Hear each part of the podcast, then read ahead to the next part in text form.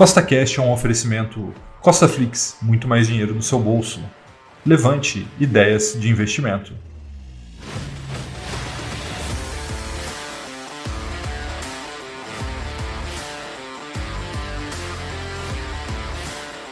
No podcast de hoje, eu vou dividir com vocês algumas percepções que eu venho tendo sobre uma possível exaustão do atual ciclo nos mercados financeiros, ou traduzindo miúdos, né, falando português mais claro, talvez uma nova crise que possa se aproximar em breve.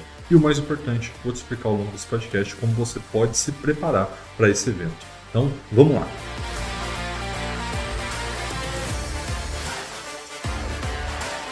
Vamos falar então sobre esse tema que vem me atazanando nas últimas semanas, tá? Todo mundo me perguntando, eu vejo, vem colocando lá no meu Instagram, que caso você não me siga, é Costa Rafael, eu venho falando lá sobre sinais que eu venho vendo sobre essa exaustão. Mas antes que você possa me perguntar né, sobre essa possível crise, quando vai acontecer, como vai acontecer, eu já tenho que dizer que eu não sei e a verdade é que ninguém sabe. E quem diz que sabe ou está se enganando ou está tentando te enganar. Ninguém sabe, tá? É sobre os sinais que eu vejo de um final de ciclo, tá? Mas aí você pode perguntar, mas Rafael, o que, é um ciclo? Né? Existem dois grandes ciclos no mercado, que é o ciclo de alta, né, reconhecido como bull market, e o ciclo de baixa, que é o de bear market. Então, neste exato momento, nós estamos num grande bull market que começou lá em 2008, após a crise do subprime americano. Lógico que 2020 foi uma crise, mas foi uma crise que foi bem compartimentada dentro de 2020. Né? Então, como você já sabe, todos os mercados financeiros globais se recuperaram, não só brasileiro, não só americano, mas no mundo inteiro. 2020 ficou em 2020. Né? Lógico que isso não se aplica ao resto da população. A gente vê aí todo mundo sofrendo ainda com lockdown, a vacina não atendeu todo mundo, mas a verdade é que em termos de mercado financeiro, a crise de 2020 ficou em 2020 e nós estamos vivendo um grande bull market começou lá em 2008. E aí, o que acontece? Esse bull market começou em 2008, ele começa a dar sinais de exaustão é um Wilshire 5000, tá? que nada mais é que um índice americano, onde pega todo o mercado americano, então seria um índice que contempla toda a bolsa de valores, todas as empresas que estão de capital aberto nos Estados Unidos, dividido pelo GDP americano, que nada mais é do que o PIB americano. Então, o que, acontece? O que está sendo feito nesse gráfico? Né?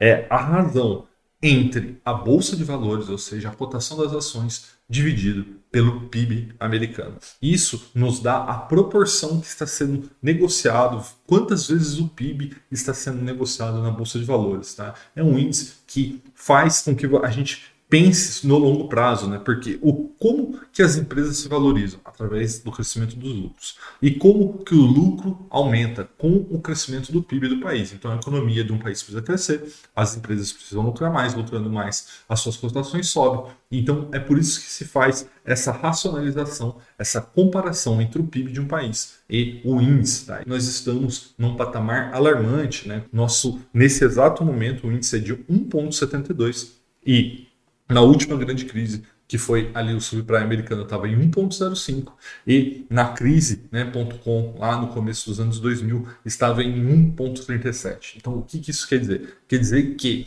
nunca se negociou com um prêmio tão grande as ações com base no PIB americano. E aí você pode pensar, ah, mas Rafael, isso é só um indicador. E realmente é só um. Então, vamos ver o próximo. Esse outro gráfico é um índice criado pelo Goldman Sachs, que é um banco americano, mostrando quanto que foi a valorização de empresas de tecnologia que ainda não dão lucro. Ali no final de 2020, agora 2021, esse índice criado né, de empresas de tecnologia que não dão lucro simplesmente disparou. Tá? Ou seja, começa-se a pagar qualquer preço por qualquer empresa. Tá? Então, novamente, é um sinal de fim de ciclo. E aí você pode falar, ah, Rafael, mas tudo isso aí é só lá fora, só nos Estados Unidos, e não é bem assim. Né? Como você sabe, a Bolsa Americana, a Nasdaq, a Ibovespa, né, aqui no Brasil, estão todos os índices no seu topo histórico, o que também é novamente um claro sinal de fim de ciclo. Até o Bitcoin está no seu topo histórico aqui no Brasil, passou de 250 mil reais, tá bom? Mas Outro grande sinal de fim de ciclo que a gente está vivendo aqui no Brasil é a febre das IPOs. Né? Se você não sabe o que é uma IPO, é uma oferta inicial de ação, ou seja, quando uma empresa está entrando no mercado.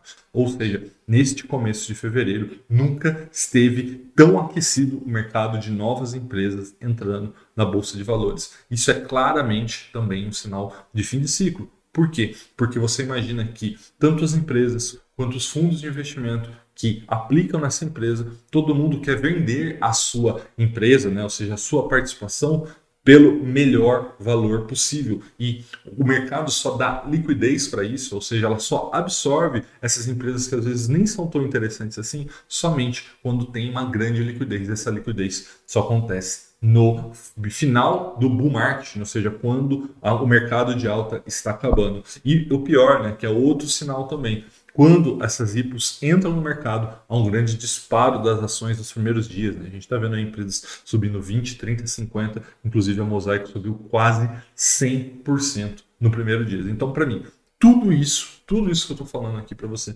são sinais de um fim do bull market. Quer dizer que isso vai acontecer amanhã, daqui a 10 dias, daqui um mês, daqui um ano? Não. Quer dizer que o nosso grande ciclo né, que nós estamos vivendo, que começou em 2008, está dando sinais de exaustão. Quer dizer que ele vai acabar em algum momento, como todo ciclo acaba. A pergunta é quando? E como ninguém sabe quando, a segunda pergunta mais importante é como se preparar para essa provável crise, tá? É muito importante que você esteja preparado. Então, a primeira coisa que você precisa saber é que, como eu já disse, é impossível saber quando ela chegar, mas quando ela chega é o famoso barata voa no mercado, né? O Deus nos acuda. Vocês que já estão no mercado aí há um pouco mais de um ano, vocês lembram como é que foi março de 2020, circuit break, né? Manchetes catastróficas. De fato, aquele momento é muito difícil se planejar, é muito difícil se pensar até. Né? Então você precisa estar preparado para esse momento. Não adianta começar a pensar nisso quando a coisa acontece. Você tem que estar preparado. Então, o que você precisa ter? Você precisa ter uma reserva de oportunidade. E por que, que isso é importante? Nesses momentos, né, onde existe esse grande medo no mercado, é onde se faz os melhores negócios. Como tem os americanos, eles têm uma frase para isso chamada cash is king, ou seja, dinheiro é rei. Nesse momento, quem tem dinheiro pode fazer grandes negócios. Eles também me seguem há um pouco mais de tempo Lembra que, por exemplo, na PetroRio, na última pandemia, eu cheguei a pagar R$ reais e agora está batendo quase R$ reais, é quase uma team bagger em menos de um ano. Multipliquei o capital por quase 10 vezes. Por quê? Porque naquele momento eu tinha dinheiro. Então eu incentivo vocês a, de fato, terem uma reserva de oportunidade. Outra coisa muito importante é ter empresas na sua carteira que tenham setores resilientes, né? como por exemplo saneamento básico, setor elétrico, que são setores que vão lucrar independente do ciclo do mercado. Né? Então, por exemplo, quando tem uma crise, há um aumento do desemprego, o juro sobe, temos inflação, tem uma série de problemas que acontecem. E existe algumas empresas que são chamadas empresas cíclicas que sofrem com isso. E tem as empresas não cíclicas que sofrem menos com isso. Falando em lucro de qualquer maneira, né,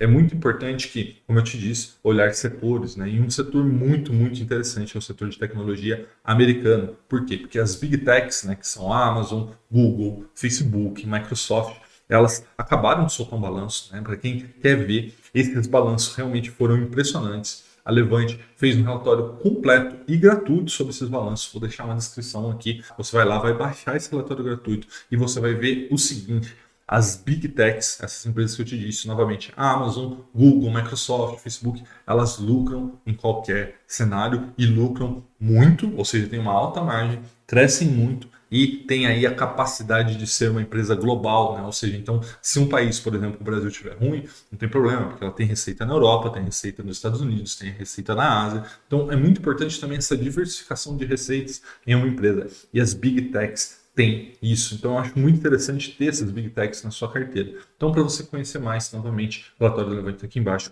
recomendo que você veja lá. E falando de empresas lá fora, também é muito importante você tenha uma parcela do seu investimento dolarizado, tá? não só com os big techs, mas também às vezes até com um ETF, como o IVVB11. Aqueles que já estão no mercado há um pouco mais de tempo, lembram que no começo do ano passado o dólar estava 4 reais, e em questão de dois meses ele pulou para 6 reais, então novamente barata voa no mercado, todo mundo soltando os cabelos. Então é muito importante que você esteja não só preparado para esse momento, mas que você se beneficie com esse caos. Então você ter um ativo dolarizado vai fazer com que a sua carteira se valorize. E por fim, mas não menos importante, você não deve vender os seus ativos, né? As pessoas acham que eu estou falando aqui que uma crise se aproxima, isso deve acontecer em algum momento no futuro, e então elas vão vender e é o famoso ficar líquido no mercado. E para mim, isso é um grande, grande erro, porque nós não sabemos quando isso vai acontecer. E às vezes eu posso estar enganado, obviamente, tá? A, a gente tem que ter humildade perante o mercado e saber que nós não sabemos o dia de amanhã. A gente só tem que olhar os sinais. Eu mostrei alguns sinais para vocês,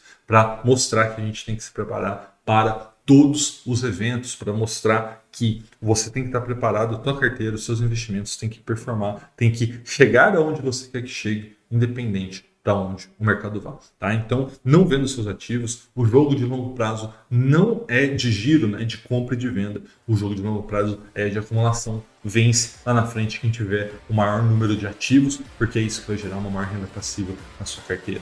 Um forte abraço e até a próxima.